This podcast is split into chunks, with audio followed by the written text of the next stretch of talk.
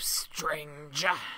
This episode of the Dub Talk podcast might contain language and adult situations that are inappropriate for younger viewers. Should any little ones be near you, send them off to bed. This episode also contains spoilers for the entire first half of the series. So if you haven't watched it yet, get out! And as always, the views and opinions expressed are those of the individual participants, and not those of Dub Talk as a whole. Now then, on with the show.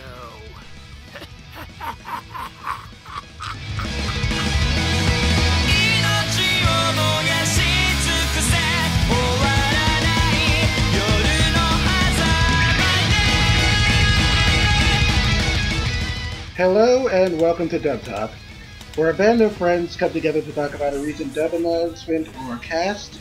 My name is Jet, and tonight I'm joined by Hardy, Howdy do. Black, What am I doing here? What are any of us eh. doing here? My god. Ow. That really hurts. Anyway, where was I? Oh yeah, The Meaning of Life by Guts. What is the meaning of death? Uh, that was perfect, and Roots. my God, this ain't even a goddamn far farm.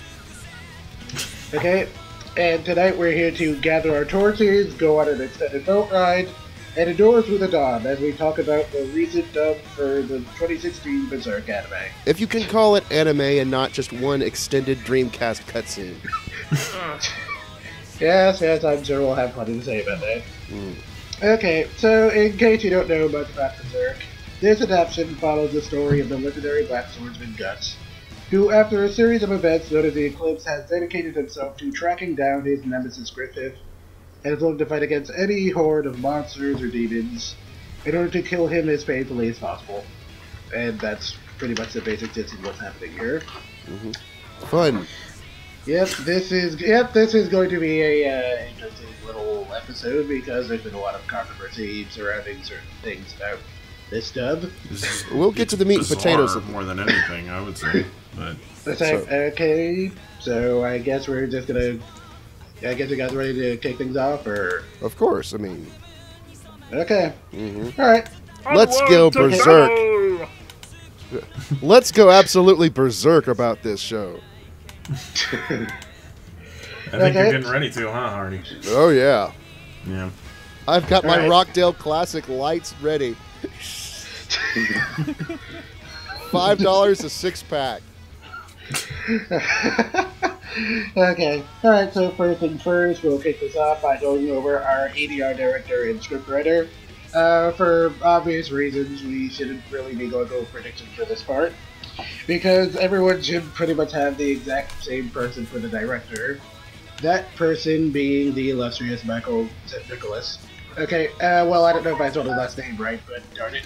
I think it's Interniclus. It's Sinterniklaas. Okay. Yeah. Okay, okay, okay, I'm glad someone knows that. He's French, right? Yes. Yeah. That's okay, but okay, but due to reasons that are currently unknown, he is Probably not forever. Directing. yeah, that will probably be unknown forever. He is not directing this dub, but this has instead turned out to be a purely Bang Zoom dub. So instead, we have the illustrious Michael McCartier directing this dub. I didn't know he did any directing. Well, Yep. he, he directed. Uh, um, uh, are you guys doing a Call of Justice episode? It's, and uh, I don't think so. Okay, Uh, so he directed the dub for the Cyborg 009 Call of Justice dub. Ah. It's uh, it's like, it's like, uh, yep. I actually looked up his credits, and he's not entirely. No, he's kind of it's kind of interesting. He's kind of like Sonny Strait in that he's not exactly new to directing, but it's just been a very long time since he's done anything. So now he's taking it up again. I mean, when you've been in the industry as long as he has, you ha- have to have at something. Like, So- yeah, my god, his acting credits go back three decades at least. He he worked with um, you know, he worked with Carl Macek. I mean, what does that tell you? So you know, Yep. Okay, so in terms of his other directing credits, we have the recent Cyborg 009 Call of Justice movie. We have Cybuster, and we have some of Transformers: The Robots in Disguise. If you want to feel really, really old today. Oh wow. Ooh, that was him. Yeah, I That's remember that. And for our script writer, our script writer is Jalen K. Cassell. Ooh. Who? No. no. okay, Star Lord. Who? Okay, uh, he's got, okay, so we haven't really talked about this person before, but he's actually done a few things for Bang Zoom. He's done a few episodes for The Asterisk War, he's done a few episodes for Love Live, he's done a few episodes for Magi Adventure of Sinbad, and he's done Oh. some stuff for The Seven Deadly Sins. Okay. Ne- yeah, neato. I can see that. I can see that in the di- dialogue. So Okay.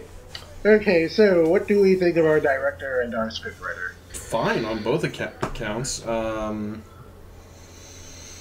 Uh, God, like the the dialogue, it did feel a little different from how like the the Golden Age movies were done and the '97 series, but it didn't feel too like different that it bothered me. So Yeah, I think it was well written and, and very well acted. Um, the main issue comes from is that it's not people are it's not the old NYAV dub, and so people are going to call it out for that. It's it's its own product and should be treated as its own product. But I mean, there are always going to be those comparisons to the old dub because the old dub is so. It, it, it, it's one of the few NYAV dubs from back in the day that people generally think is is excellently done, and so there are going to be comparisons to it, but it really it really needs to be treated as sort of its own sort of thing.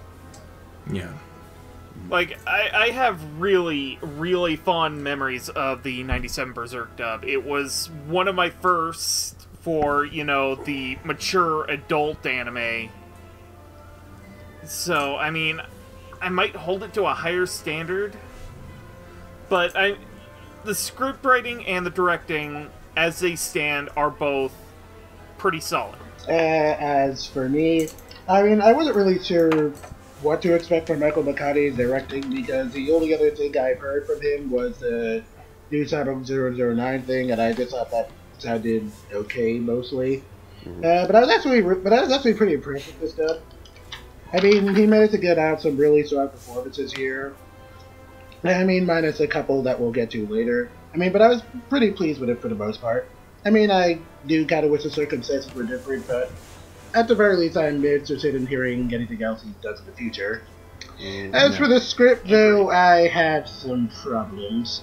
Mostly in that the tone of the script felt very confused to me, if that makes sense. It's uh, it's like there are moments where it sounds kind of Shakespearean, which is what you would sort of expect from a show that takes place in medieval times. And then there are other times where it kind of sounds a little bit modern. I mean, not like dude bro modern, but kind of like the characters are talking normally, and it's a little bit weird. Yeah, Like now that you whatever- mention that, I do remember a couple lines where it was where they kind of use modern slang. It, it did feel kind of weird. Yeah. Yeah, yeah. I mean, like now to be fair, I actually double I mean, the Golden of- Age kind of did that with like the lines like, you know, uh, now I own your ass and stuff Yeah, like that. Yeah, I mean, I mean, I was kind of fine with that because they both like they at least mostly saved that for jokes, but it felt a little bit weirder here. Well, I mean, it kind of sounded place every time uh, Guts said the S word. Every time he broke down a shit, and um, so I mean, it's it, it kind of feels out of place. Yeah. Okay, now, like, to be fair, I actually double checked some of Crunchyroll subtitles, and some of the lines I had problems with were actually ripped straight from the subtitles, so. it, so, so it's probably not entirely the scriptwriter's fault, but I feel like this could have just stood for a little bit more flavor, I guess. At least it mean, could like- be worse. At least it's not Tatumed.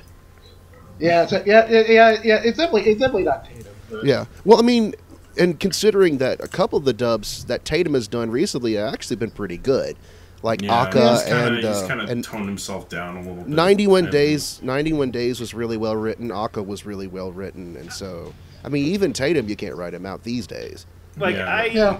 I had problems with 91 Days, but yeah, it, it was Yeah. definitely a better effort than say Future Diary.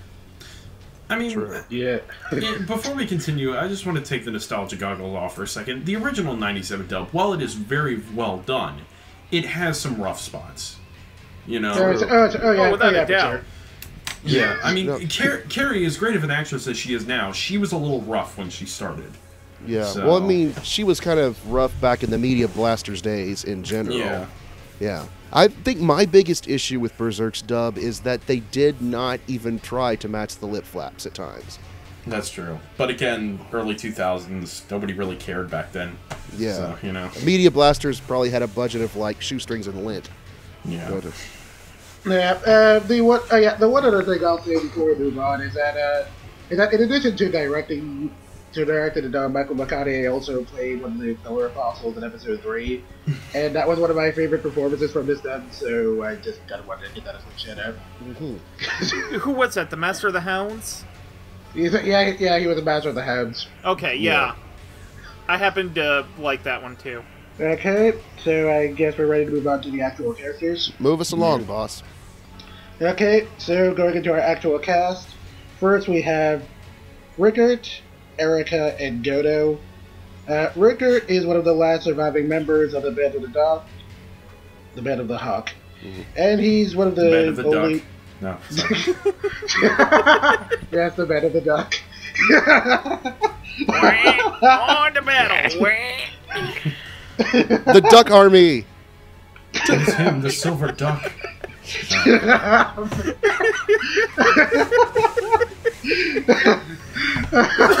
That's the secret I'm of sorry, Gu- I'm sorry, keep Guts' going. Yeah. Guts' Okay. secret is that he's not a real man. He's actually five ducks in a man suit. okay, so Richard is one of the last surviving members of the Band of the Hawk, and he doesn't really know about what happened during the eclipse. Erica is his younger sister, and Godo is a blacksmith who forged Guts' gigantic sword. Yeah. You know what's funny? I didn't pick up on that when I watched the Golden Age arc movies. That Erica was Rickert's younger sister. yeah, me neither. I didn't. I didn't realize it either. But okay, uh, yeah, but that's apparently how it is. But Yeah. all these characters have been voiced by four, correct? I'm pretty sure. Uh, Yes. Rickert has. Rickert and Erica, uh, counting the Golden Age arc movies. So Yep. Okay. So who played them before? I forget her name, but she has one of the most convincing boy voices I've ever heard from an actress. I believe I can probably tell you in just a second. To be TVA. Let's see here. Yeah. Yeah, Rickert is voiced by uh, Rickett or, or whatever. Rickert. Michelle Newman in the Yep. original dub. That's right. Yeah. She she was also like the main character in Giant Robo, Right. I think. Yeah. Wow, really? Yeah. Yeah. That's well, that was like the, that right was there. the that was the NY dub. Gotcha. Uh, the California dub was Joshua Seth. Yeah. Right, So Okay, and for Erica, that was. Voiced in the movies. Yep, in the movies, she was. Michelle Yeah. O'Medlin. Yeah. I don't Yep. know her. Yep, I don't know who that is, but. Uh, Yeah. okay, uh, uh, let me see her credits really quickly. It's basically Berserk, um, Gokudo, and Tamagotchi. Yep, No I wonder I okay, haven't yeah, heard okay, yeah, I'm seeing that now. Yeah. Okay, so okay, so in this dub, Rickert is played by Erica Mendez, and Erica is voiced by Brianna Knickerbocker. Which is her real name, by the way. Yeah. Yes, yeah, yes, that is her. Yes, that is her real name. and Godo is voiced by Abbott Kedoff. About no. Hey, Abbott! Is it yes? Uh, yes, Abbott Kedford. Um, Now, Abbott. now who- Godo's going to be an who- interesting discussion when we get to him for me. So Yep. Okay, so So tell us uh, what other these um, what other dubs have these characters these actors been in? okay. Uh, Erica Mendez has been in has been in a nigh impossible amount of stuff to list, but you have heard her. Okay, uh, but but you have heard her as Inko in Aldnoah.Zero. You've heard her as Kenya in Erase. You've heard her as Gon in Hunter x Hunter, of course. And let's not You've forget, heard- don't lose your way, Jet. I was gonna save that for last. Yeah. Okay, she is Akari in A Lull in the Sea. She is Aladdin and Magi, and of course That's she is Ryuko Matoi in Kill la Kill. And she's also freaking Nico Nico Ni in Love Live. That's right. Yes. It's funny because she's basically playing the to, the same character in both Hunter x Hunter and Magi. So you know, Pretty much. Don't forget Nico, or you get the Nico Nico knee. Yeah, that's right. The Nico Nico Ri. yes. That's a Nico Nico nope. Yep. A Okay. la di da di da. It's the father mucking Nico Nico Ni. okay. That's, okay. Uh, br- that's, okay. Uh, Brianna Knickerbocker, on the other hand, is a well, is a fresher actor who has admitted some stuff in a little bit. Uh, but you have heard her as Kirin in The Asterisk War, Akane in Durarara Season 2. You've heard her as Alisa Ayase in Love Live Season 2, and Chisaki in A Lull in the Sea. That'd be great if I And- had seen any of that. So, I've seen most of that, but Yeah. Okay, and then as for Abbott Kedford, he goes by some other names. Uh, but you have most recently heard him in Mobile Suit Gundam Iron Blooded Orphan as Noblest Gordon and Marva. And you have also heard him in Un- Hunter x Hunter as Isaac Netero. Okay. Okay, so dots on these three so far. Honestly, this is kind of the unpopular opinion, but I like Rickert's. I like Erica as Rickert better than the original actress. I don't. I actually disagree with that. But Yeah. Um, Um, well, here's the thing. It's because the original actress had a really scratchy, high-pitched voice that cracked a lot, and that affects my condition for my hearing condition. So, ah, okay. kind of found it a bit on the annoying side. So I think I liked Erica's version better because she still sounds like a little boy, but not one that's going through puberty. So. Yeah, the other two actors they were fine in their roles. I didn't really have anything major, any major complaints with them. So, I think yeah, on face value, they were all fine. Um, I, for me specifically, I think Godo in this case was actually better than the NY dub. Um, because I was not a fan of the voice they gave Godo in the original dub, because I felt like it was just a, a guy who was trying to put on an old gruff voice. In this case, it felt a lot more natural. So Rickert kind of shows how far Erica Mendez has come with the uh, with the little boy voice. I remember being kind of annoyed by her her portrayal of Aladdin, just because it, it felt kind of weird in a way I can't really describe. But coming along with Gon and Rickert, it kind of shows how much she's grown as an actress. And um, as for Brianna Knickerbocker as Erica, it kind of annoyed me, but I think that was the point. She was the really, really young, latched on to guts by the uh, by the leg, kind of. No, no, don't go, please, don't go again, kind of way. And I didn't really hear enough of Godo to get a to be get a fair, we decent never hear opinion. enough of Godo. Yeah, uh, Godo doesn't uh, stick around. Yeah, This is a- kind of figured. this is this character is a Godo that we actually don't want to uh, that we actually do miss, unlike the one who licenses anime and charges the hundred dollars a set for them. Uh. I saw a chance and I took it. I apologize for nothing. if I could take a crack at Henry anytime, I'm gonna take it. Uh, okay, uh, as okay, as for me, like I don't remember too too much about how Rickert sounded in the NYAV dub, so I was pretty okay with how Erica Mendez played him. Uh, same, uh, pretty much the same deal with Erica. Okay, and as for Godo, I really like Abbott Kemper's voice, so I was pretty happy with how he sounded. I, th- I mean, he I mean, he really sounded like a gruff old guy who's kind of seen some stuff. So, I mean, and like so him kind of playing the little role of advisor in episode two was pretty fitting, I guess. I mean, of course, it would be even more fitting if we had actually gotten Black Swordsman arc in this show, but well, I guess it'll never happen. Maybe some OVAs.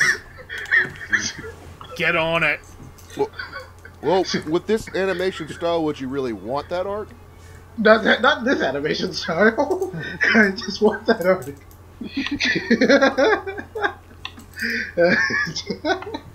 okay, uh, so is everyone? So, any other thoughts, or are we ready to move on? Let's go on. Well, No. Okay. Okay, so next up we have Luca and Nina. So Luca and Nina are two young women hard at work in the world's oldest profession. They hoes. I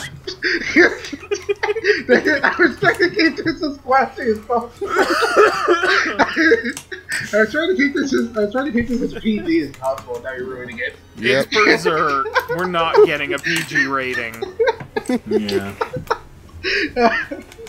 Uh, okay. Mm-hmm. Uh, so Luca kind of acts like a big sister to the other girls and kind of believes in treating other people fairly as equals. Mm-hmm. While Nina, on the other hand, is more of a coward and mostly worries about her own survival. And drinks soup made of, of, of people parts. So, And it's and the source in massive of goat orgies. and is the source of all the problems that arise in Yeah. Berserk Yeah. 2016. Yeah. Also, she got blood out to VJJ. Yep. Uh, So, did you have any predictions for these characters' roots, or? No. Yep. Uh-uh. Uh, uh, I don't remember if I did. So, okay. So we're just going to get right to it. Okay. So for Ni- okay. So for Nina, we have Ryan Bartley, and for Luca, we have the illustrious Wendee Lee. Mm-hmm. Wendy, pl- Okay. Wendee Lee playing a sultry older sister type. Who would have thought? Okay, so for Ryan Bartley, she is so she is a relatively fresh face of dubbing, but you have heard her in Erased as Osamu. You've heard her in Mob Psycho 100 as Tsubomi. You've heard her in the Sword Art Online movie as Yuna, and you've heard her as Misa and Yusa in Charlotte. Misa and Yusa? Yeah, okay, okay, it's okay, yeah, okay, yeah, she plays like a Got character bombed. split. Yeah, she's playing a character like a split personality or Yeah. who's actually two people. It's really weird. Because it sounds like dialogue from Jar Jar Binks. if Yeah, you I was ask gonna me. say they're Oh, Gungan. damn it. So Okay, and as Lisa for say you Lee, got split personality. okay, and as for Wendee Lee, her past credits, we could be here all day going over those, Mm-hmm. but I'll try to keep it as short as possible. She's Faye Valentine, obviously. Okay, yes, she is Faye Valentine in Tomo Bebop. She is Nine in Blood Lad. She, okay, she is Lilith in Cyborg 009 versus Devilman. She is TK in Digimon Adventure. Haruhi she is Suzumiya. Shura. Yes, she is Haruhi Suzumiya. She is Shura in Blue Exorcist. Amongst she- many, many, many others. Okay, yeah, she is Best Girl Yoruichi Bleach. The only reason to ever even try to attempt watching Bleach, other than Rangiku. Yeah, pretty much. Okay, and to end, and more recently, she she was Saki Arima in Your Lie in April, aka Bad Mom. Mhm. So, thoughts on these two ladies? Um, well, I, Wendee Lee is my favorite voice actress, so obviously she can, you know, read a phone book, and I'd be happy with that. So, um, I think she plays the big the big sister type really well. Um, Ryan Bartley, I don't know. I'm gonna. It takes some getting used to. I just mainly because I don't particularly care for this character. Um, it didn't really make an impression on me. But that's just me. Yeah, that's a, eh, that's uh, pretty understandable. Uh, anyone, anyone else? Yeah, I'll jump on what Hardy said. Um, Wendee Lee as the older sister type of character is one of those dynamics that just kind of works. And I will say Brian Bartley managed to nail the kind of uh how do I word it? Insecurity. Flighty. She kind of nailed the bitch. Ah, Uh, well, okay, okay, well, yeah, I guess that's a way of describing that. mhm. Completely self-centered. but wait a second. I, you say she nailed the bitch, but wouldn't that technically be her client who was doing that? Oh Jeez. damn it! oh damn it! I'm just trying to going for semantics here, Uh, yes. in the literal sense of the term. Did you have any thoughts left? Me, um, in the case of Nina, I thought Nina was really, honestly, really good. I can't wait to see this uh, this voice actress do more. Actually, I thought she really came out strong. Uh, and Luca, Wendee Lee, she did an amazing job as Luca. Uh, I'm I'm agreeing with Hardy. Uh, you know, Wendee Lee could read the phone book, and I think it would be great. Um, I, I guess I mean how old is Luca supposed to be? Twenty seven. Okay, yeah. In that case, the voice kind of worked. I, I think my one like issue would be that maybe Wendee Lee sounded a little older than Luca was supposed to be, but at twenty. Uh, that's, uh, well, uh, the, okay, uh, her Seiyu counterpart in this show was uh, Miyuki Sawashiro, so that kind of explains that. Yeah. Oh, so- okay. There we go. yeah. I mean. Yeah. It. it honestly, the, these are two really good performances in my opinion. So. Okay, uh, as for me, well, Wendee Lee pretty much did her usual thing here, and her usual thing is pretty much always great, so I have no problem with that. As for Ryan Bartley, I actually wasn't too happy with how she sounded here. Like, uh, there were a couple of scenes where I thought she sounded a little bit too stiff. And for a character who's kind of like supposed to be like really flighty and kind of like neurotic and everything, I thought she was a little bit too stiff some of the time. Uh, so, I mean, there were, I mean, like there were moments where she really nailed it, and then some where she kind of didn't. Um, so like, so like compared to the rest of the cast, it wasn't exactly my favorite- favorite performance, but as a whole, it was pretty much okay. Well, you know the uh, the the cannibal scene was probably the high point of her. Yeah, her yeah, role. that was yeah, that that was definitely the high point. Yeah, and then the scene where she gets whooped like a little girl immediately afterwards was also very entertaining. Wow. Ha- have you have you seen the version that someone did of it to where they replaced the sound effects of her getting spanked with the clang noise from the sword? no, I haven't. That's funny. It's like clang, clang, clang, clang, clang. that sounds great. Yeah, I might have seen that somewhere at some point. Yeah. Speaking of that clang noise, we hear that way too often. Yeah. I'm like, Yeah, yeah. I mean, I I mean, it was kind of cool the first few times, but then dong. Come on, Universal. We know you got more Foley. Use it. okay. So, are we ready to move on? Yes, Mhm. please. Okay, so next up we have Ferengis, Serpico, and Father Bogus. I'm not going to go with Ferengise because that's not how you pronounce it. It's a European name, not a Japanese one.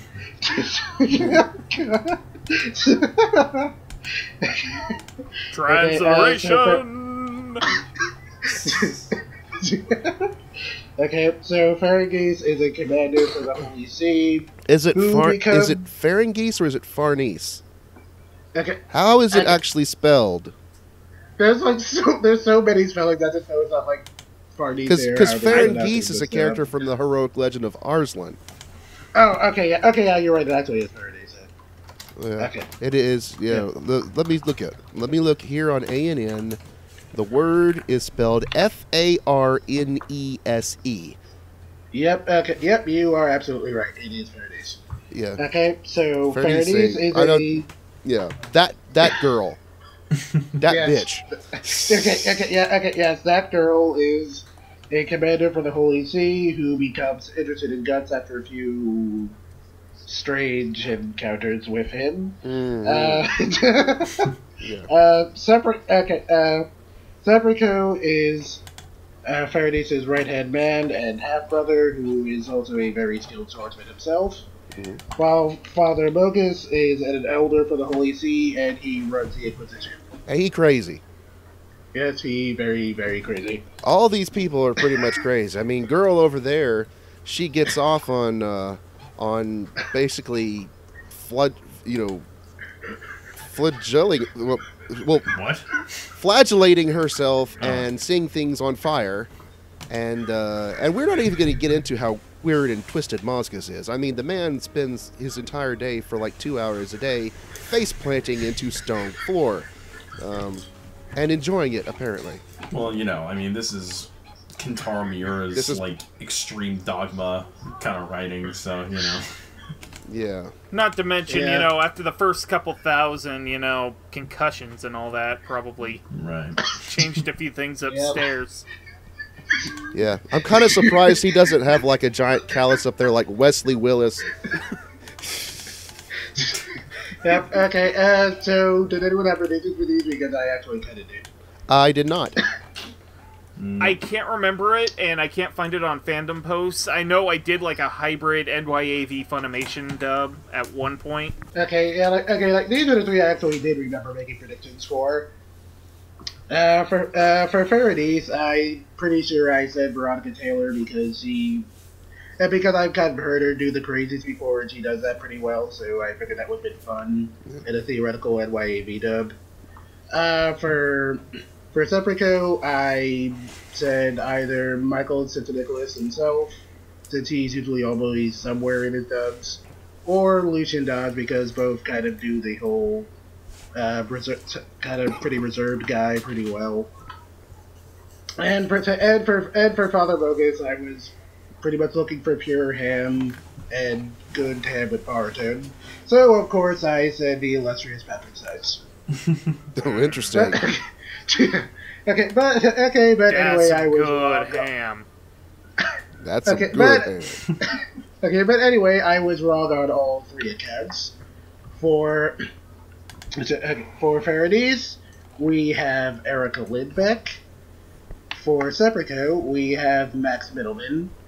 And for Father Mozgus, we have Ray Chase. Never would have guessed it was Ray Chase, honestly. Okay, Yeah. uh, Noctis Okay, kind uh, of went off the deep end after. yeah. yes, Doctor saw some things. Yes. okay, so okay, so Erica Lindbeck is a okay. Uh, well, she's been around for a little while at this point. A couple years. and yep, and she has a pretty solid list of roles. You have heard her in Aldnoah.Zero as Yuki. You've heard her in Coppelion as Naruse. You've heard her in their recent Hunter x Hunter 2011 dub as Papnoda. You've heard her in Love Live as Ellie. You've heard her in Mob Psycho 100 as Suchiya. Seven Deadly Sins as Jericho. Yep, Mhm. you can forget that one. And as and of course, for all you drama fans out there, she was Kaori in Your Lie in April. Hmm. Mm. For so, okay, for Max Mittelman, at this point, he's pretty much threatening to replace Bryce Papenbrook as a new big California guy. so you've heard him in a lot of things at this point. I mean, Okay, he killed you've him heard in one him in so, you know. yes, yes, he, yes, he literally killed Aaron. okay, so you've heard him in Aldnoah.Zero as Idaho. No, Idaho.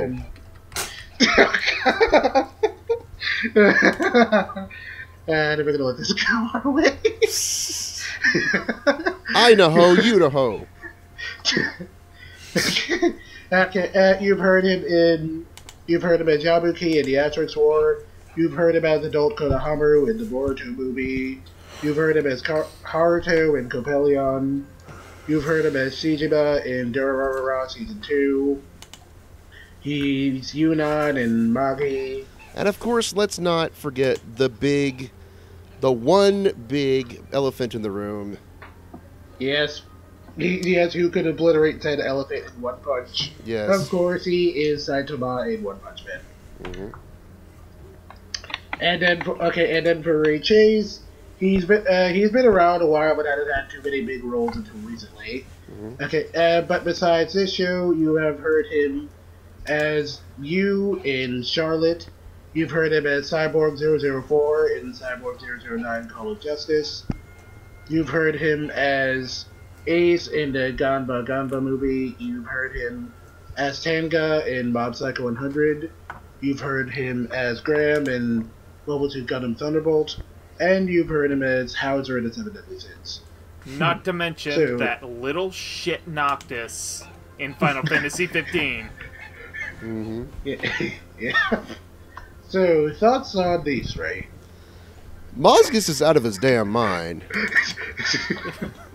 and I appreciate someone who can play someone that crazy and make it convincing. So I think Ray does a really good job.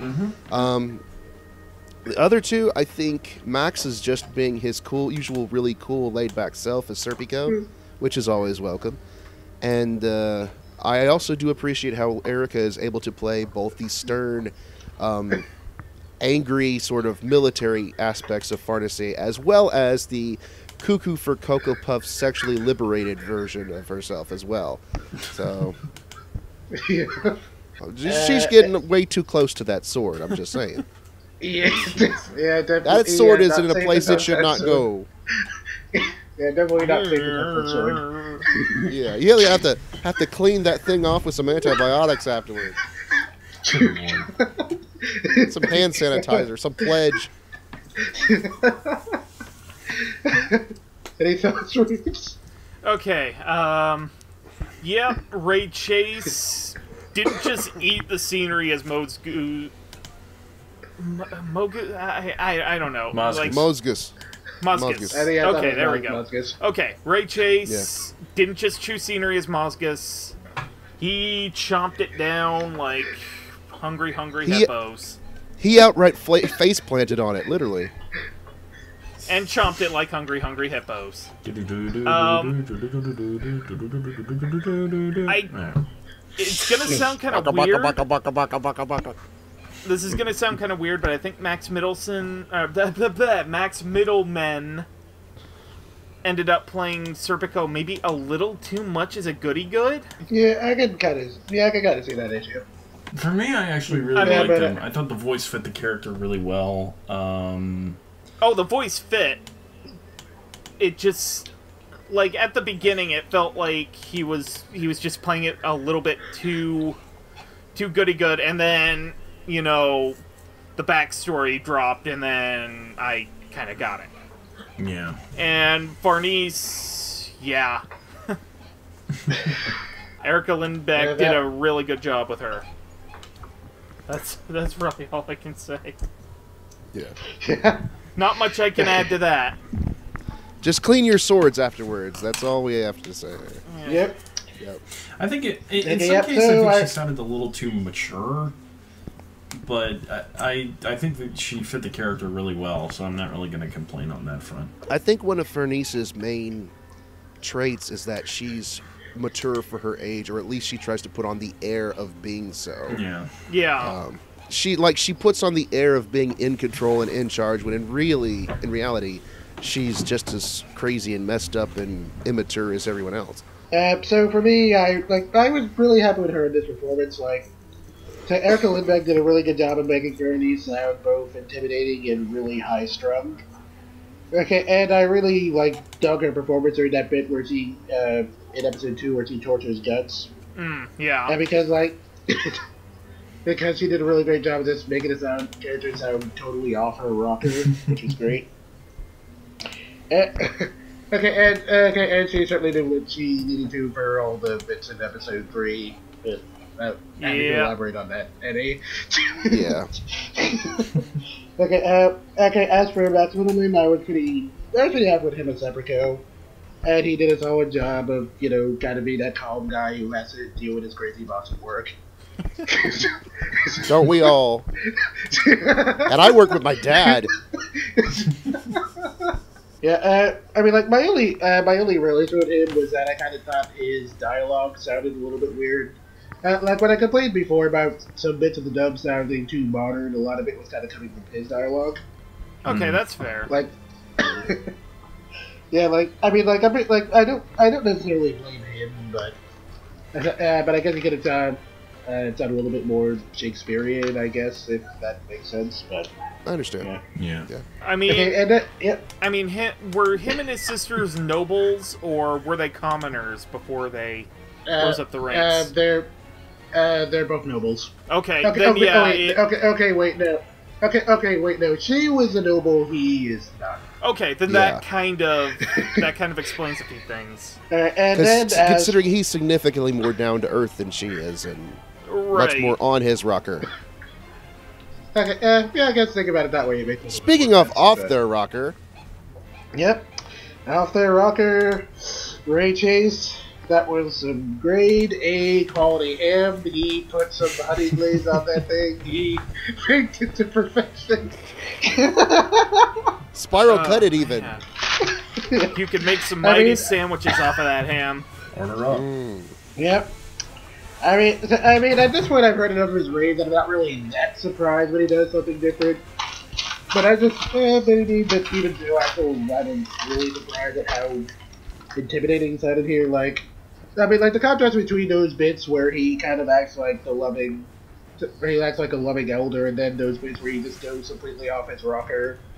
it was fantastic. mag- There's a lot of rockers it- in. There's a lot of Yeah. rockers in this anime, and Yeah, yeah, not many of them have. Sit, Yep, Yeah. and there were like, and, and there was, and there were, and there were definitely a few bits where his performances like actually kind of really had me shaking my boots for a second.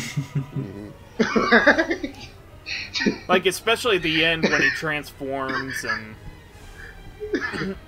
and you know he's goading the people into into uh, Yeah, yeah, so- Casca. so, yeah, so, yeah, that yeah, that bit was definitely yeah, pretty intimidating. Like I, you know, I just thought of it. Like I got um, oh what's his name um, Frollo vibes from uh, Hunchback of Notre Dame. Froyo, yeah, Oh, Froyo, Oh yeah, yeah. Uh, oh, Fro, oh yeah, Frollo. yeah, yeah. oh, Someone yeah, should yeah, make the- someone should make an AMV to this for set to Hellfire. Oh god, that, would, be perfect. perfect. Yeah, that would be Yeah. That would be great.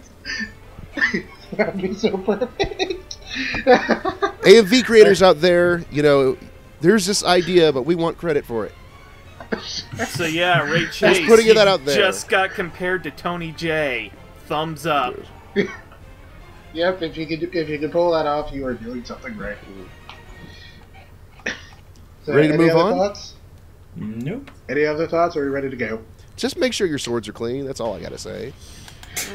Clean and Yeah. disinfect. Okay, so next up we have Puck and Izurito. It's So, Cyrano, Puck- isn't it? And no, this one I'm actually pretty sure is Izurito. It's Isidro. Yeah, it looks like Isidro. Isidro, yes. You are wrong, Jet. Uh, Ye old They're Europe, it messes everybody up. Yes. God dang it, Jet. okay, It's all your so Paul. fault. Yeah, yes, yes, I take full responsibility this time. Okay, so Puck is an elf who decides to follow Guts around after he becomes curious about him, and he mostly serves as our bit of comic relief. While Isrito is a young vandal who also kind of decides to follow Guts around because he admires his strength and kind of wants to learn how to use all of Guts' skills for himself. In other words, they're both, you know, comedy bits, Yeah. basically. Yeah, they are pretty much comic relief. Okay, uh, so any predictions for these guys or nay? Nah. Not I really. actually, I actually remember my prediction for Puck. Again, I had originally envisioned this as like an NYAV Funimation hybrid dub. So I had Micah Solusod. What? Hmm. That's an interesting choice. Okay. Well, I mean, I, I mean, I mean, am I gonna have to defend can- this here? I mean, I, I mean, I, I mean, I can kind of see where you might have been going with it, but uh, No, I, I can't. I'm sorry. I I cannot imagine li- flying little naked Micah everywhere. Yeah, I- I mean, I, yeah. I could probably. I'd have to hear it to believe it, but I don't know. Yeah. yeah. Uh, I think uh, I don't remember exactly who I had, but I think I probably would have said Erica Schroeder for Puck. Hmm. I can see that. yeah, that would have made Okay. some sense. I, if I did have, if somebody did ask me, I probably would have said Stephanie Sheh. So, and that would yeah, that would have been reasonable. Yeah. Uh, as for Israel, uh, again, I don't remember exactly who I had, but I, I think I said Ben Diskin because he can kind of do the. I mean, I mean, like he like he like he can kind of do the little nasally boy pretty well. You just wanted Ben Diskin in here somewhere. Yeah. I know that. I know you. Okay, okay, yeah, yes, I probably wanted him in here somewhere, but I, but I mean, but it also would have been to be dating like uh, kind of number two, high pitched nasally, kind of You irritating kind of know. You voice. guys so- know he was like a teenager when he played those roles, right? Yep, yep, yep, yep, and he can, yep, and he can, but he can still do those characters pretty okay, well. fair enough. Well, Yeah, I mean, uh, he did it as a shoutbot in uh, Digimon Fusion, so he could still do that for us technically. Huh. I really need to get to that. Isidro, actually, um, again, if I had made a prediction, I think I know who I would have picked. Um, Bryce, Bryce Papenbrook. Oh, Th- yeah, that's yeah, I could fair. have seen that. That's fair. Yeah, I could have seen that. Okay, so okay, so who we actually have for these roles? For Puck, we have Sarah Anne Williams, and for Isrito, we have Eric Scott Kimerer. Uh, Sarah Anne Williams has been around. They has been around for a while, and you have heard her in roles such as such as Nico in Accel World. You have heard her as Nonon in Kill Kill. You've heard her as Sayu in Lull in the Sea. You've heard her as Myron Alexis in Magi. You've heard her as Lisbeth in Sword Art Online. And of, and of course, the big one, you have heard her as Sayaka in Madoka Magica. Yeah. I think I'll, if it's okay, I'll start this one because I have a couple things I want to say. Uh, um, okay, one second, let me just finish. Okay, go to the sorry, roles. sorry, sorry. Uh, for Eric Scott. Okay, and for Eric Scott Kimerer, he's also been around a while, and he's done quite a few roles. You've heard him as Haruyuki in Accel World. You've heard him as Ayato in The Asterisk War. You've heard him as Hydra Neil in Blood Lad. He was Mark Evans in Izuma 11. He was biscuit. Yes, yes, he was pissed. Yes, he was Biscuit in Mobile Suit Gundam Iron Blooded Orphans.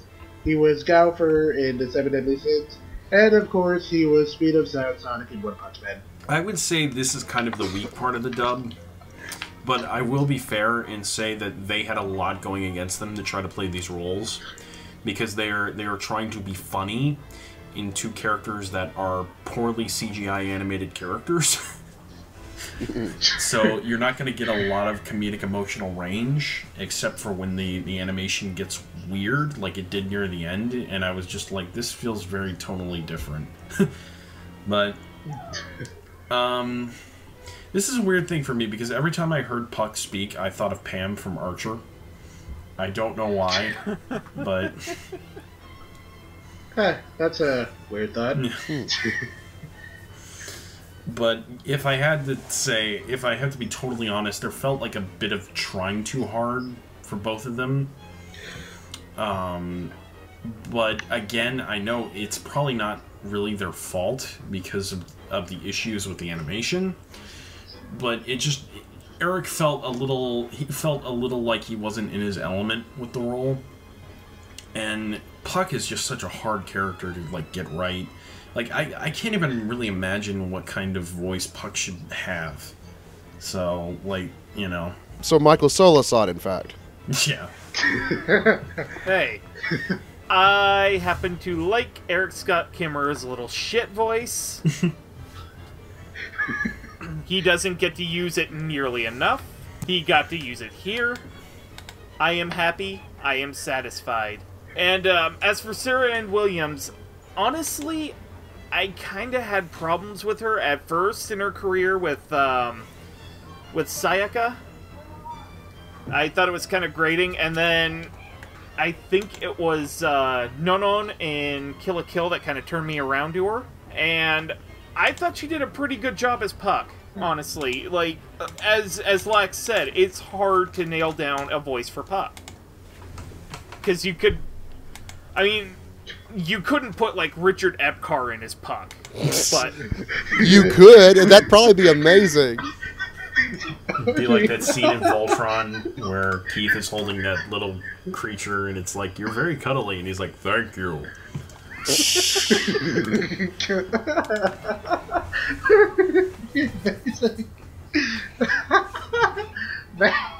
That's great. yeah, I'm not gonna be able to get that out of my head. Puck is the kind of answer. Or, uh, the, I'm sorry. I'm sorry. Let's let's try this again. Puck is the kind of character that really you. There's not a lot of wrong answers for casting. Yeah, that's uh, yeah, that's definitely true. I mean, it's I mean, it's a hard character to nail down, but at the same time, there's so many possibilities. Right. Honestly, uh, you know, I just don't. I think Puck is kind of annoying as a character. So no matter what voice that you could possibly give him, is not going to make me appreciate him any more than I already don't. Yeah. And again, that animation That's- didn't really that's help for reasonable. the show. Yeah, the animation certainly did not help at all. Um, but I think I like Sarah as an actress, and I like I really like Eric Scott Kimerer as an actor as well. Yeah. And so, I mean, I can't fault them for this, even though the characters are a bit annoying. Um, they do their jobs well. I I would have to say. So, I mean, I'm already not gonna like Puck, and Isidro's not much better, but whatever. It is what it is. Okay. Uh, now for me, I've always kind of found it like for some weird reason, Sarah and William seems to always get typecast as like the snarky character. okay, like, like in almost every show he's been in, she's always like been the smartass, and it's. so, like, so, like, so when I saw, so when I saw that she was Puck, I kind of seemed like it was going to be business as usual. And uh, for the most part, uh, she pretty much did exactly what I expected, and she and I thought she nailed it. So, uh, like, uh, like she, I mean, I had a couple of problems with her in the beginning because it didn't sound as drowsy as it's about to be at first. Uh, but as she got further in, I thought it sounded, I thought it sounded pretty smooth. Mhm. And then for Isarito, uh, like, I mean, uh, you don't get to do hear Eric Kimerer do the little annoying turn often enough, but when he does it, he does it well, and uh, he sounded like he was having a lot of fun with it, so I had fun with it. All right, so are we ready to open up the powder keg? yep. Oh So we- boy, this is where Okay, things yeah, start yep. getting fun. Yes, I, so, yep. We're yep. We're slowly approaching the iceberg. We Ooh, tr- we, we, we, we tried to steer around that thing, but it's too big, Mm-hmm. and we're gonna end up colliding into it. Well, I got the lid shield up. Let's do this. Alright, so so it's finally that time. It's time to finally start talking about those major recasting choices. You can tell we're so excited about this. Yep. Okay, so firstly, we have Griffith and Casca. So Griffith is our main villain here, and the former leader of the band, band of mercenaries called the Band of the Hawk, who betrayed all of his comrades in order to trade up for becoming a member of the Godhead and standing on the top of humanity. And then is a former commander in the Band of the Hawk, and his lover, who was violated in both body and soul by Griffith and is now only a shell of her former self. So, in these roles, we originally had Kevin T. Collins and Carrie Keranen. Uh, but instead of those two, here we have Steve Cannon for Griffith and Karen Strassman for Casca. So, let's begin. Oh joy! I mean, truth be told, there wasn't a lot to Griffith. That's mostly going to be in the arc that's currently airing. Yep. Like, he maybe got one line, maybe two, in the season that's dubbed. So it's it's kind of hard to get a basis of comparison right now. It's actually funny because near the end of the season, I realized, wow, it's weird having a Berserk show with very little Griffith in it. So Yeah, Yeah, and yeah, because he's always been a prominent fe- feature in everything Berserk related. yeah, And as for Karen Strassman, she really doesn't say much either. It's just, you know, moaning. And not the good type either. There's rarely a good time in Berserk. Damn it, Hardy.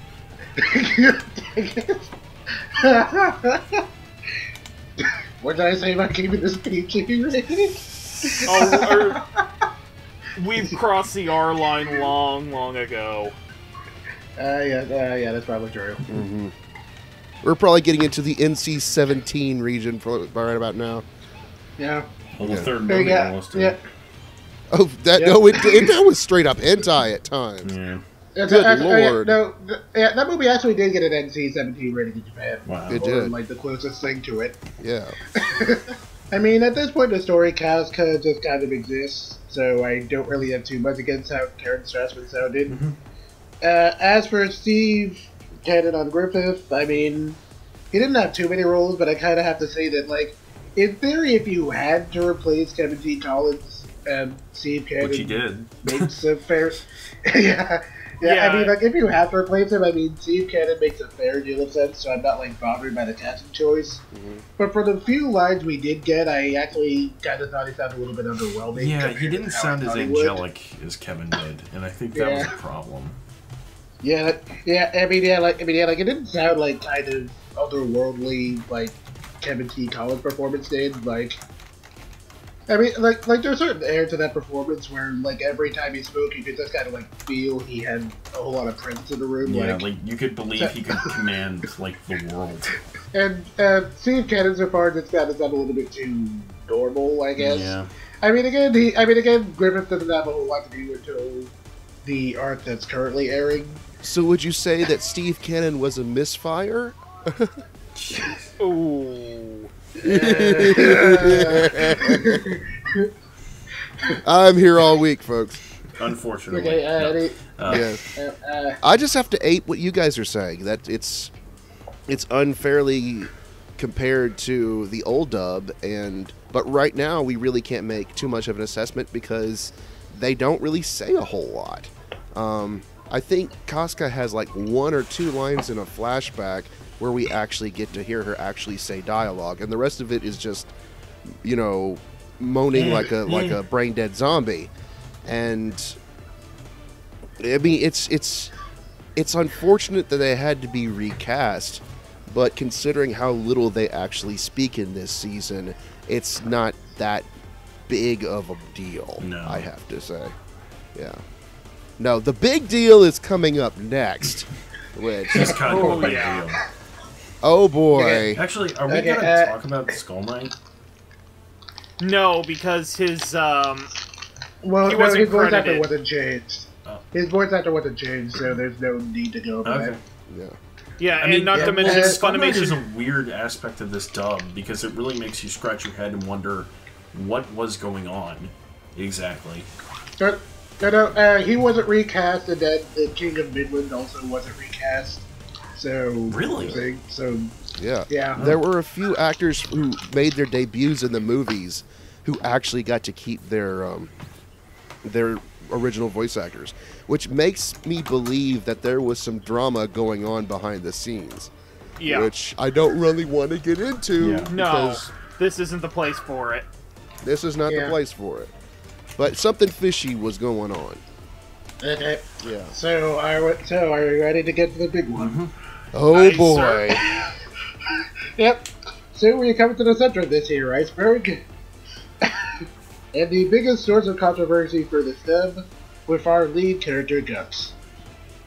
Guts is a legendary black swordsman who was once a loyal commander of the Band of the Hawk, but after being betrayed by Griffith and made to pursue an endless horde of monsters, he has now dedicated his life solely to killing Griffith as painfully as humanly possible.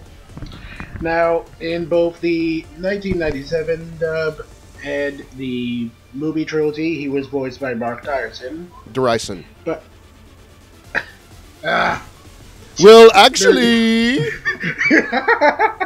okay, but in okay, but in this adaptation, he is played by none other than Kaiji Tang. Now, as for other things you have heard Kaiji Tang in, you have heard him in Ajin Season 2 as Futoi. You have heard him you have heard him if you've seen clips on the internet of the alternate Dragon Ball Super dub. He is Vegeta in that dub.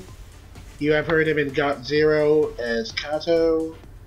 You have heard him as Sugumu in Kill la Kill.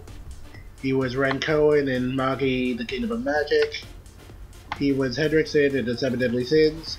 And for all you Pokemon fans out there, he was Detective Looker in the Pokemon Generations dub. He is also in Ganso. I went over Genso. I said Genso Oh, already. And he's I'm sorry. also- I'm sorry. He's also Yeah. Kenshiro in Ken's Rage, the video game. Yep. So, That was like one of his first big roles, actually. Here is my honest to God opinion. I have no ill will whatsoever towards Kaiji Tang. I like Kaiji Tang, in fact. I think he's a good actor. What I'm afraid is happening is that he's sort of become this guy whose entire portfolio of work, almost entire portfolio of work, is being that guy who replaces that actor I like in that show I love. Because he has replaced, he's done this five times, and it's not through any of his own fault. Because he is the new voice of Kenshiro, he was an alternate voice of Vegeta, he's the new voice of Kato, he's the new voice of someone else, and now he's the new voice of Guts. Uh, yeah, Archer, too. Yeah, Archer. He's the new voice of Archer, right? And I like him as an actor, but when you compare him to the likes of, say, Lex Lang or Chris Sabat or or Liam O'Brien and, and or Marc Diraison, it's like he's all he's everyone's sloppy seconds. I, I, that sounds horrible, I know, but I mean, I want to see him strike on his own and have his own set of of roles that he could call well and truly his own, and not the replacement guy for all these other more well-known actors. The problem is, is too, is that he sounds younger than all of them. because he is. Yeah, well, they, I mean, the, that's what I mean is the fact that they expect him to be able to replace them with age sound too, and it's not really the case. So Right. Now, now, here's the thing. I do not have a problem with Kaiji's performance as of guts. It's a different take. It's a, it's, uh, that's the only real thing. Is it's different. It's not what we're used to. It's not what we're accustomed to. If Berserk was a brand new thing that has just come out and we didn't have anything else to compare it to, I would say this performance is actually really good. Yeah. But I mean, it's and he does take the role. He does make it his own thing, but it's still not his own thing. If you know what I'm saying. I actually I mean, I I- think this performance was good, but it's hampered by the fact by the bad history. I have to say, you know, there's just so much questionable.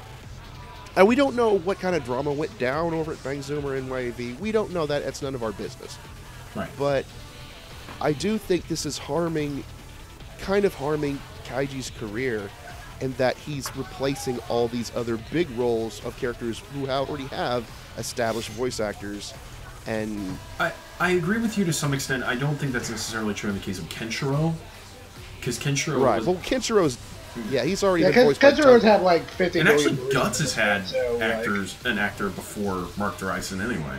So, Mm-hmm. I mean, nobody really remembers the Dreamcast game dub.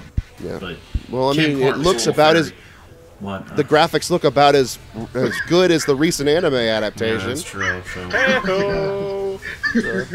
But actually, yeah, in all honesty, Kaiji Tang does great, in my opinion, as Guts. I think he's a perfectly good, like, Guts.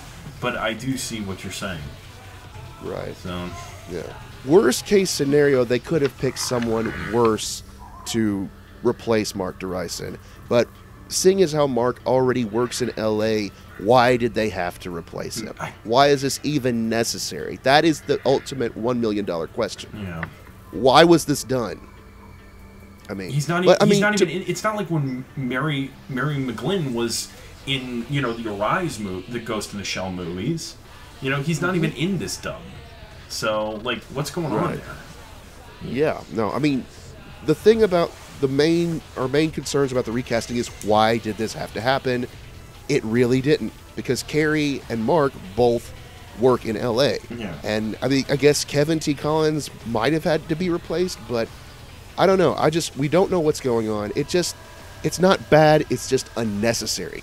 That is everyone's major complaint with the recast. Right. It's, it, it's unnecessary. So. Okay, uh, any thoughts, Roots? Okay, yeah, I wanted to wait until um, Hardy and Lack were done because this might might go into a little bit of overtime. Um, honestly, I'd like to make a quick comparison across the uh, across the river a bit to uh, Dallas, and that is Greg Ayers as Dio from Last Exile Fam the Silver Wing. Dio, for those who are not aware, was played in the first season in a Bang Zoom dub by Joshua Seth. Oh, well, that's And not be- that much of a change. And because of circumstances, Funimation couldn't get him back, so they had to recast him. And Greg Ayers was chosen as that person. The reason I bring that up specifically is because I don't know if Chris Bevins asked Greg Ayers to basically be Joshua Seth and he didn't, or that was a conscious decision by Funimation, but it felt fundamentally different in Fam the Silver Wing than the original season. And it might sound a little controversial here, but I appreciate that.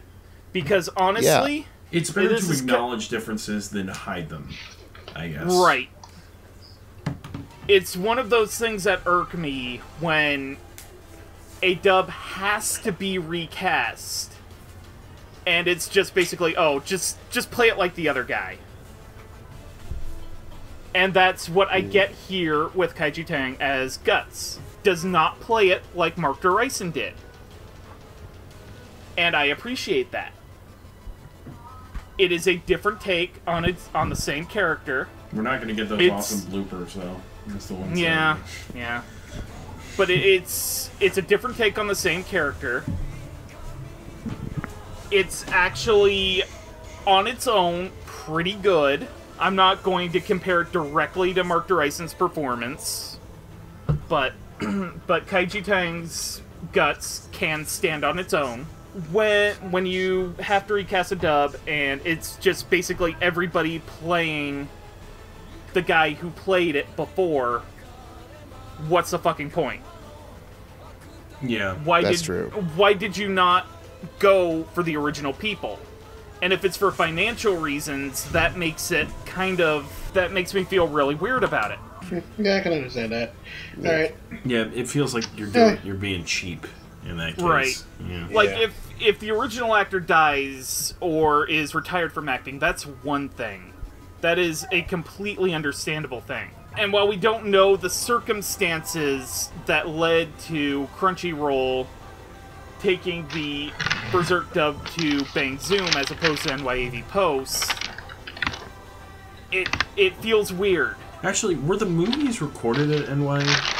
N- yes. Yeah, yeah, yeah, they, they were. Wow, that's interesting. Okay.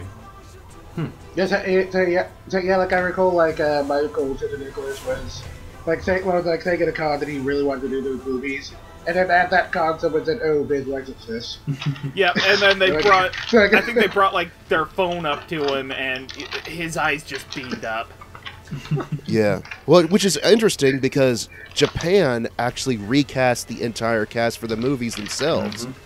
And so they were afraid that they were going to do it again here, but uh, you know, Viz Media actually went out of the way to get the, all the original cast back, or as much as they, as many of the as they can. There were a few recasts with Corkus and Pippin, but it wasn't to this extent. Um, and the replacements that they got for those two actors were actually very good. Right. Right. Yep. Jet, do we dare ask your opinion? Yep. Okay, so okay, so here's my thing. I like Kaiji Tang. I mean, he's a pretty good actor, and I've enjoyed him in a few, and I've enjoyed him in a few things. Okay, so my main issue here is that, like, uh, Kaiji Tang kind of has, like, a very distinct voice. And, uh, it's kind of interesting that Roots brought up Greg Ayers, because it's kind of similar that, like, once you hear his voice and something, it's kind of hard to disassociate his actual performance from whatever role, from his voice. hmm And, some, and sometimes you kind of, like, hear the voices of the character he's playing. So, and that's kind of the issue I felt happened here, like, a lot of the time I kind of felt like I was hearing Kaiji Tang more than I was hearing Guts. And it was a little bit distracting. Like, I mean, like, while a lot of Guts' character is kind of angrier at this point in the story, there's also, like, a lot of times where he's, like, a little bit more kind of sarcastic or laid back, like, will crack, like, some black jokes or something. Mm-hmm. Mm-hmm. Like, some black humor. And, I, like, and I felt that a lot more, like, Marc Diraison's performance. Yeah. And there were, and like, and there were a few moments here where, like, I really feel like Kaiji Tang kind of got it. Like, uh, like the bit, like the opening bit in episode three where he's surrounded by all those soldiers and he like starts cracking all these jokes. But that, like, that, like there are a few moments where I thought he got it, but. And as far as his actual performance, it's mostly fine. I don't have any too, like, I don't have any problems with it from a technical standpoint. It's just, for the most part, it just didn't really feel enough like guts to me. Or at least, like, or at least that's like how I generally envision guts, I guess. It's a different take on, on the character, and it, it is very distracting having listened to Guts for almost 20 years now, um, and having him be a certain way, and then having him entire, be entirely diff- different all of a sudden with no real explanation, it can be very jarring. Um, so any other thoughts on this, or? I think we're mo- ready to move on to final thoughts. Yeah, so time to move into final thoughts. All in all, it's a good dub, but it's held back by some very unnecessary casting changes, and we don't fault the actors who the new actors at all. They are doing a good job at what they're doing. Mm-hmm. We just have to ask why. Why did this happen? I mean, and, and I know it's it's probably none of our business why it happened, but it is fair to want to know why these changes were made. And yeah, that's all I got to say on it. Yeah, it was. For what it was, it was a great dub for a very, very messy show. Both in its subject matter and its animation style. The, the question of why does linger in regards to the recasting. I don't hold that against the actors. I don't hold it. I really don't hold it that much against Bang Zoom. But I do, like Hardy said, I do wonder why these recasts had to take place. That's really just the ultimate question. There is is what exactly, what exactly was the thought process behind recasting the three main? Because nobody was clamoring for a new cast, you know. I mean, I mean, the other people seemed pretty happy when they got the old cast back, and Yeah. like, and of like I know movie trilogy does were pretty well received, so it really just a question of why. and it just it, it really it, it just leaves a bad taste in your mouth because you're just thinking to yourself like they have to be the ones now who are in the the not too good anime you know Yeah. Yeah, I, I mean, it's, I mean, it's a, I mean, it's already kind of important enough with the way this show looks and some of the problems with the adaptation. And so, and I know a lot of people were saying that the one thing they were really looking forward to was seeing like the old Duck cast come back. So when this happened, it was, I mean, the, I mean, the controversy was pretty understandable. Yeah. Uh, it, it kicked the wind out of everybody's sails, really. And, and for it to happen just with no real explanation was sort of like probably because they knew Salt in the would ever wound. expect accept any explanation yeah right but besides that Yeah. the dub is fine i mean like it's bang zoom they they usually do really good work so i'm not gonna Right. Yeah, I mean, I mean, like, I mean, like, I have no, like, I have no issue with the direction of the actors. Like, I'm actually, like, I'm curious to hear Michael McConnohie direct something that's actually his own. So, and I mean, I had some problems with the script, but not, I mean, not too too detrimental extent. I mean, ultimately, the ultimately the problem here really just kind of comes down to these casting these new casting choices, why it had to happen. But uh, but ultimately, we're never going to know the reason why. So we're just all left here with a bitter taste in our mouth, I guess. Mm. That we are. And on that note, does anyone have anything they want to plug really quickly, or? Not really. We don't want to end on a depressing note. So somebody say a dirty joke. Uh, My lo- my love for you is like a truck. Berserker. I had to do it. And because I got to do it now, because I did it in the Anime Boston video and I did it in the Overlord episode. I'm from Maine Bob. This ain't even my goddamn final form. Well, well, shit, fire! This here's the best dadgum anime I think I done ever seen. Yeehaw, Mountain Dew! You can find Berserk streaming on Crunchyroll, subtitled, and on Funimation Now, dubbed.